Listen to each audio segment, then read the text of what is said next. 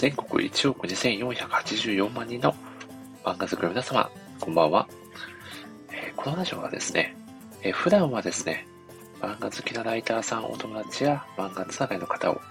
ゲストにお招きして、ただただ好きな漫画をネタバレ上等で、長尺で作る、語り尽くすタイプのラジオ番組なのですが、えー、今回ですね、えー、私、えー、ラジオ MC を務めております、文字氏がですね、はい、敬愛している大人気レジェンドサッカー漫画のキャプテン翼がですね、1981年の連載開始からですね、まあ、43年ですかね。はい、経過した2024年、今年ですね、まあ、ついにですね、4月の、えー、キャプテン翼マガジンボリューム20をもってですね、あ、高橋洋一先生が描かれる、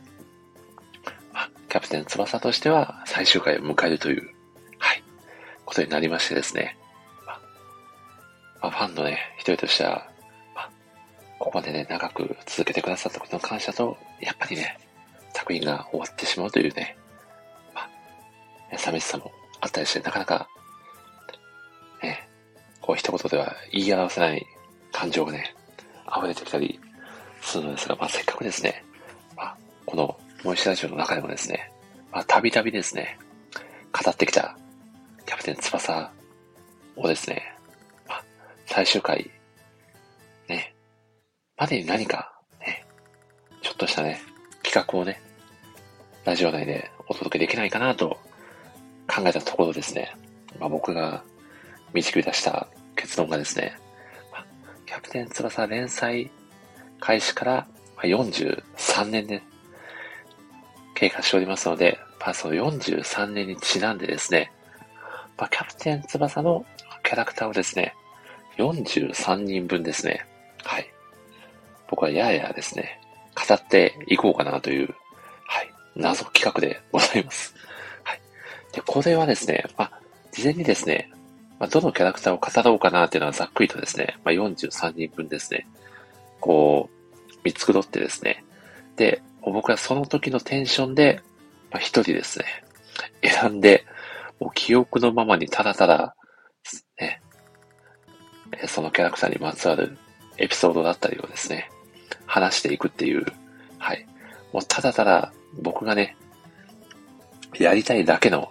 企画というところで、とね、普段はね、ライブ配信でお届けをしてるんですけど、まあ、この形式だと、ね、収録の方が、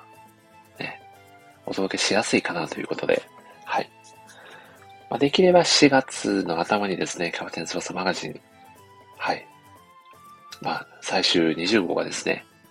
発売される予定ですので、まあ、それまでにね、まあ、43人分ということは43回、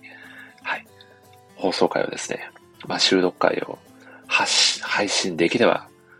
いいなという気持ちで、はい、語っていこうと思います。ということでですね、まあ、早速、はい、43周年記念のはいラジオ回ですね。好きなキャラクターを語っていくラジオ。第1回はですね、まあ、ちょっとね、どのキャラクターを語っていこうかなってすっごい悩んだんですけど、あ、る意味キャプテン翼っていう作品をもう体現しているキャラクター。もうこの二人、まあ、二人って言っちゃうと、ね、もう勘のいい方にはね、ね、分かってしまうかもしれないんですけど、まあ、第1回43人分語っていくラジオということで、今回はですね、立花兄弟をですね、語っていきたいなと思います。はい。まあ、キャプテン翼のね、という作品をご存知の方は、立花兄弟のことを知らないっていう人はほとんどいないんじゃないかなと、もしかすると、立花兄弟っていう名前は、ね、わからなくても、まあ、その立花兄弟が編み出した、ね、必殺技については、あ、見たことあるっていう人もね、多いんじゃないかなと、個人的には思っております。はい。ここでですね、まあ、軽くですね、記憶のままに、まあ、立花兄弟っていうのがどういうね、キャラクターなのか、どういう、えー、まあ、形で、えー、作品の中にね、登場してくるのかっていうのをね、はい。ちょっと僕の記憶の限りでね、解説をまずしていこうと思います。はい。これ、立花兄弟っていうのがですね、まあ、かなり、作品の初期からですね、登場しておりまして、えー、キャプテン翼小学生編、もう初期の初期ですね、から実は登場しているキャラクターでして、まあ、立花兄弟っていうぐらいなんで、まあ、兄弟なんですよね。まあ、兄弟、さらに双子の兄弟なんですよ。で、立花正夫がお兄ちゃんで、えー、立花和夫が弟だったと思います、確か。でですね、これ僕もかなりね、まあ、作品、長年にわたって読ませていただいてるんですけど、正直ね、僕ですら、どっちが正夫で、どっちが和夫か、わかんないですよね。それぐらい、もう顔そっくりなんで、もう、セリフでしか判断できないっていう。ね。そう、カが兄ちゃんとか言ってるセリフ見て、あ、これ、弟の方が喋ってんだなとか、もうそれぐらいのレベルですね。まあ、ちなみにですね、もう作中でも、えー、立花兄弟と、まあ、えー、絡みが多いキャラクターの児童博士くんっていうセンターバックの巨漢ディフェンダーのキャラクターがいるんですけど、まあ、その地頭くんもよく間違えてましたね、作中で。マサオとカズオのことを。おいマサオって言って、いやいや、俺カズオだよ、みたいな、やりとりが合宿中のランニングしてるシーンとかで、ちょくちょく出てたような記憶があります。はい。まあ、それ完全に余談なんですけど、まあ、僕の中でね、まあ、兄弟って言うと、まあ、例えば、まあ漫画つながりで言うと宇宙兄弟とか、あと、まあ偉人で言うと、あの飛行機をね、開発したライト兄弟とかいるじゃないですか。まあもう正直、もう立花兄弟っていうのは、もう、この今までのこの世界の歴史振り返ってみても、もう確実に、もう偉人と言っても差し支えないぐらいの、まあレベルにあるまあ、兄弟だと言っても、まあ、決して過言ではないかなと思っております。はい。もう僕の中ではもう偉人といえば、まあ、ライト兄弟でも先に立花兄弟出てきちゃうかなっていうぐらいですね。はい。大丈夫ですか？この感じで喋っていって。大丈夫ですかね？まあ、収録なんで、誰も突っ込む人間がいないので、ちょっとこのままね、はい、喋らせていただきますが、まあ、その立花兄弟、まあ、小学生編で初めて、ね、登場するんですけど、これも本当に僕の記憶の限りなんですけど、確か初めて登場した時は、これ立花兄弟が、えー、電車のホームで、で、ホームって、あの、手前側と奥側あるじゃないですか。こう電車のレールを挟んで。で、そのレール挟んで、互いのホームでこうパス交換してるっていうシーンが始まるんですよ。いや、まあ本当に、ね、普通に考えて、ね、電車のホームです、ね、サッカーボード使って遊んでちゃダメなんですけど、まあ、それぐらい正確なパス交換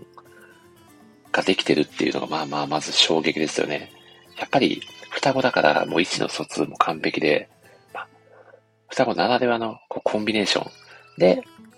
まあ、大田翼くん率いる、ね、南葛 SC ですかね。と、まあ、対戦してですね、えー、まあ、かなりね、いい試合を、まあ、繰り広げるんですけど、まあ、結果的には、まあ、翼くんたちに敗れてしまうっていう、ね、まあ、そういう、まあ、その小学生編ではそこまで正直言うと、こう強くこう印象に残ってたっていうキャラクターでは正直ないんですよね。まあ、ただですね、この立花兄弟が、まあ、一躍脚光を浴びることになったのが、これがですね、まあ、世にも有名なですね、スカイラブハリケーンっていう、まあ、超ウルトラ C 級のですね、必殺技があるんですけど、まあ、これをですね、この、こ、口でですね、説明するのが本当に難しい技なんで、ちょっと頑張って伝えてみようかなと思うんですけど、もう、これ聞いても、いや、ちょっとよくわかんないですっていう方は、もう作品読んでもらうしかないやつですね。はい。まあ、なので、ちょっと頑張って説明するんですけど、まず、えー、立場の兄弟うちのいずれか一人が、まず土台となって、こう、えー、まあ、スライディングしながら、まあ、発射台みたいなですね、格好になって、まあ、両足のですね、まあ、裏側をですね、こう、上空にかざすような形で、えー、まず滑り込むんですね。で、えー、兄弟のもう一人の方が、その、えー、土台となっている方の、まあ、両足ですよね。まあ、そこに乗っかって、まあ、ドッキングするような形で、えー、膝を思いっきり曲げて、まあ、その勢いを利用して、えー、上空高くにですね、えー、舞い上がって、超高角度のヘリングシュートをするっていうですね。まあもう、漫画家っていうようなね、まあ漫画なんですけど、まあ必殺技なんですよね。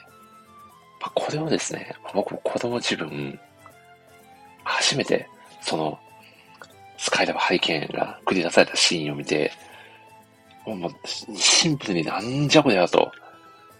もう衝撃をですね、覚えたわけですね。はい。で、まあこれ本当に足のですね、負担がもう半端なくて、まあそりゃそうですよね。まあそんな危険な技をね、まあ試合中やるのも本当に良くないですし、まあよくよくこうサッカーのルールとか調べてみると、こう人の力使ってジャンプしたりとか、まあ基本反則らしいんで、ね、まあシンプルに、まあ、や、やれないんですけどね。現行のね、サッカーのルール上では。まあただ、まあね、まあここはね、ちょっとファンタジーの世界というか、まあ漫画ならではの表現というところでね、まあそこはあんまりね、こうね、いろいろ突っ込み入れていくと、ね、楽しめるものをね、楽しめなくなっちゃうので、まああと、まあこれね、完全に余談なんですけど、僕、プロレス好きなんですよね。まあ一部の方はご存知だと思うんですけど、で、まあそのですね、まあ、プロレスの特殊なルールで、5秒以内だと、まあ反則しても、まあ不問に付すみたいなね、ところがあるんですよね。まあ、ちょっとね、悪役のレスラーがちょっと反則攻撃を送り、広げても、まあ、5カウントまでにね、えー、その反則を解けば、まあまあまあ、まあ、追加気をつけろみたいな感じで、まあ、試合続行みたいな。ちょっとね、その時の立花兄弟のスカイラブハリケーンを目の当たりにした審判も、ちょっとそういう気持ちあったのかもしれないですね。はい。まあ、そしてですね、まあ、もうこの本当に超大技のスカイダブハリケーン、はい、実際にね、初披露された際には、えー、中学時代なんで、立花兄弟が花間中っていうね、中学校で全国大会の3回戦ですかね、確か。で、えー、南葛中学、まあ当時の翼くん率いる南葛中学と対峙して、まあそこでね、初披露して、まあ鮮やかにゴールを奪うっていうシーンがあるんですけど、ぱそこで、まあ、翼くんもですね、やっぱり翼っていう名前なだけのことがあって、まあ、立花兄弟が、ね、それだけ高く飛んでも、いや、俺は翼、一人でも高く飛ぶんだっていうことで、その時はですね、まあ、ゴールポストをですね、利用して、まあ、三角飛びみたいな格好でですね、まあ、高く舞い上がって、立花兄弟のスカイラブハリケーンに、まあ、対抗するっていうね、シーンもね、描かれたりして、まあ、やっぱそこはね、さすが翼くんだなっていうね、感心しましたね、僕はね、子供自分に。まあ、あとですね、まあ、その試合、まあ、いろいろ見どころ多い試合なんですけど、花輪中対南葛中っていうのが。ね。で、花輪中のですね、まあ、コーナーキックのシーンで、まあ、えー、その前に、えー、スカイラブハリケーンを、まあ、目の当たりにして、まあ、かなり空中戦、これ分が悪いぞっていうことで、もう一度、センタリング上げられて、疲れが発見されたのはちょっとこれ厳しいなっていうことで、南葛中学がですね、考えついた作戦が、もう事前に、ゴールの上に選手二人登らせておいて、まあ、そこで、ね、立花兄弟がスカイダブハリケーン仕掛けてきても、まあ、対抗できるように、あらかじめ準備しておこうっていうね。まあ、これ本当に、ね、もう、旗から見たら、こう本当サッカーやってんのか君たちみたいな感じにね、見えちゃうんですけど、まあ、当の選手たちはね、もう、めちゃくちゃ真面目にね、戦ってるんで、まあ、そこはね、変なチャチャがね、入れっこなしだよっていうところなんですけど、で、その試合の、まあ、実際コーナーキック蹴りましたと。で、南葛中学は当然立花兄弟がスカイバリケン、ね、上空に舞い上がってヘディングで勝負してくるだろうって見越してたんですけど、まあ、その時ですね、なんと、そのセンタリングを、低空のですね、低弾道のセンタリングを蹴ってきて、立花兄弟のスカイダブハリハリケーンをですね、めちゃくちゃ低空で、こう、放つっていう。あ、スカイダブハリケーンって、そう角度調節できるんですよ。これすごくないですか？だから、どっちに、ね、飛んでくるかわからないっていうね、怖いですよね。怖いですよねっていう感想があってんのかっていう話なんですけど、まあ、まあまあそんなこともあってですね、まあ立花兄弟の、まあ、なんていうんですかね、まあ知名度がまあそこで一気に爆上がりしたのが、やはりスカイダーハリケーンっていうね、技を、まあ高橋洋一先生、作者のですね、高橋洋一先生が考案されて、まあそう実際にね、こう描くっていうところまでやりきったのが本当に素晴らしいなっていう気持ちでいっぱいなんですけど、まあ、そんなこともあって、このキャプテン翼って、まあ、サッカー漫画ではあるんですけど、こうスポーツの枠を超えるような超必殺技が一つ、こう作品の、ね、大きな魅力になってると思うんですけど、まあ、その走りというか、まあ、一番わかりやすい凄さを見せてくれたのは、立花兄弟なんじゃないかなって思うんですよね。で、ちなみにちなみにですね、これめっちゃ喋っちゃうんですけど、実はですね、この立花兄弟、さらにこの必殺技の進化系があって、それがですね、ちょっと先ほども少しお話しさせていただいた、地藤博くんっていう巨漢ディフェンダー。あの、地藤くんがですね、今度は、地藤くんが発射台になって、これ両足にですね、立花兄弟をドッキングさせて、立花兄弟正雄と和夫が二人とも、空高く舞い上がって、まあ、二人がツインシュートをですね、放つっていう、まあ、これまた驚愕のですね、まあ、おそらくね、シルク・ル・ソレイユとかでもおそらくできないと思うんですよね、この技が。まあ、それをですね、キャプテン翼ジュニアユース編の、あれはですね、確か予選リーグのアルゼンチン戦ですね。2試合目の、確か。で、その時に、えー、アルゼンチン代表のね、ステファン・ディアス君っていう、ファン・ディアスかな？君っていう、まあすごい天才的なプレイヤーがいて、まあそのプレイヤーがもうですね、まあ前半のうちに3点一気に、えー、取っちゃって、まあ3対0で日本かなりピンチになっちゃうっていうシーンがあったんですけど、まあその、ね、なんとか追いつくために、立花兄弟がですね、この日のために練習してきた、スカイダーハリケーンのね、進化系ですよね。はい。まあ、これをですね、まあ、やるために、えー、貴重な交代枠をですね、2枚使って、はい。2枚使ってかな？結果的に2枚使うことになったんですかね、確か。まあ、シュートをね、放って、見事そのシュートゴール決まったんですけど、その後、着地がですね、まだ未完成だったんですよね。この必殺技がまだ完成しきってなくて。で、シュート決めたものはいいんですけど、立花兄弟バランスを崩して、えー、ちょっとね、体勢を崩したまま着地をしてしまって、そのまま、二人ともアルゼンチンゴールのゴールポストに勢いよくぶつかってしまって、え怪我をして二人とも交代しちゃうっていうね。いやー、これね、サッカーの試合で、貴重な交代枠3つのうち2つをですね、ここで使っちゃうっていう、ねこれね、ちょっとゴールのね、代償はね、あまりにも大きかったなっていう、ね、当時の全日本ジュニアユース監督のね、三上監督もね、結構頭抱えてたんじゃないかなって想像できますね。はい。まあ、本当立花兄弟語っていくと結構キリがなくて、ワールドユース編のですね、これ、これワールドユース編もね、かなり語っていくと長くなっちゃうんですけど、このワールドユースの日本代表の、まあ、主人公になってたメンバーが、えー、当時のですね、えー、急遽招聘されたガモン港監督っていうかなりスパルタなですね、監督に、えー、まあ、当時のユース代表の、まあ、主力の選手たちに、まあ、それぞれですね、課題点を伝えて、まあ、お前たちは、もうこんなレベルじゃ使えねえから修行してこいみたいな形で、えー、ユースを一度、まあ、追い出すみたいなシーンがあるんですよね。で、そこでですね、まあ、立花兄弟は、まだ山猿2匹は2人いねえと何もできないのか、みたいなことをですね、言うわけですよ。まあ、まあ、正直2人いないとね、いろんな技できないんで、立花兄弟、ね、1人で活躍できるかって言われたらかなり怪しかったんで、まあ、立花兄弟も、いや、正直痛いとこ疲れたなって思ってたと思いますよ。っていうですね、まあそういう、立花兄弟だけで20分弱喋れる人もね、そんなに正直いないんじゃないかなと思いながらですね、はい、ここまで続けてきましたが、はい、これ、本当僕はめちゃくちゃ楽しく喋ってるんですけど、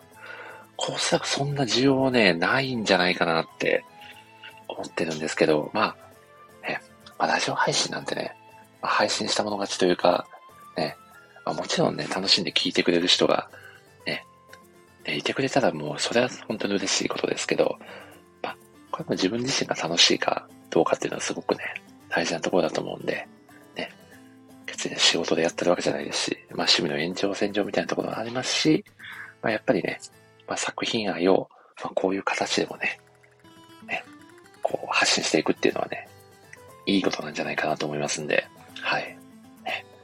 よっぽどね、激しいクレームとかが入らない限りはですね、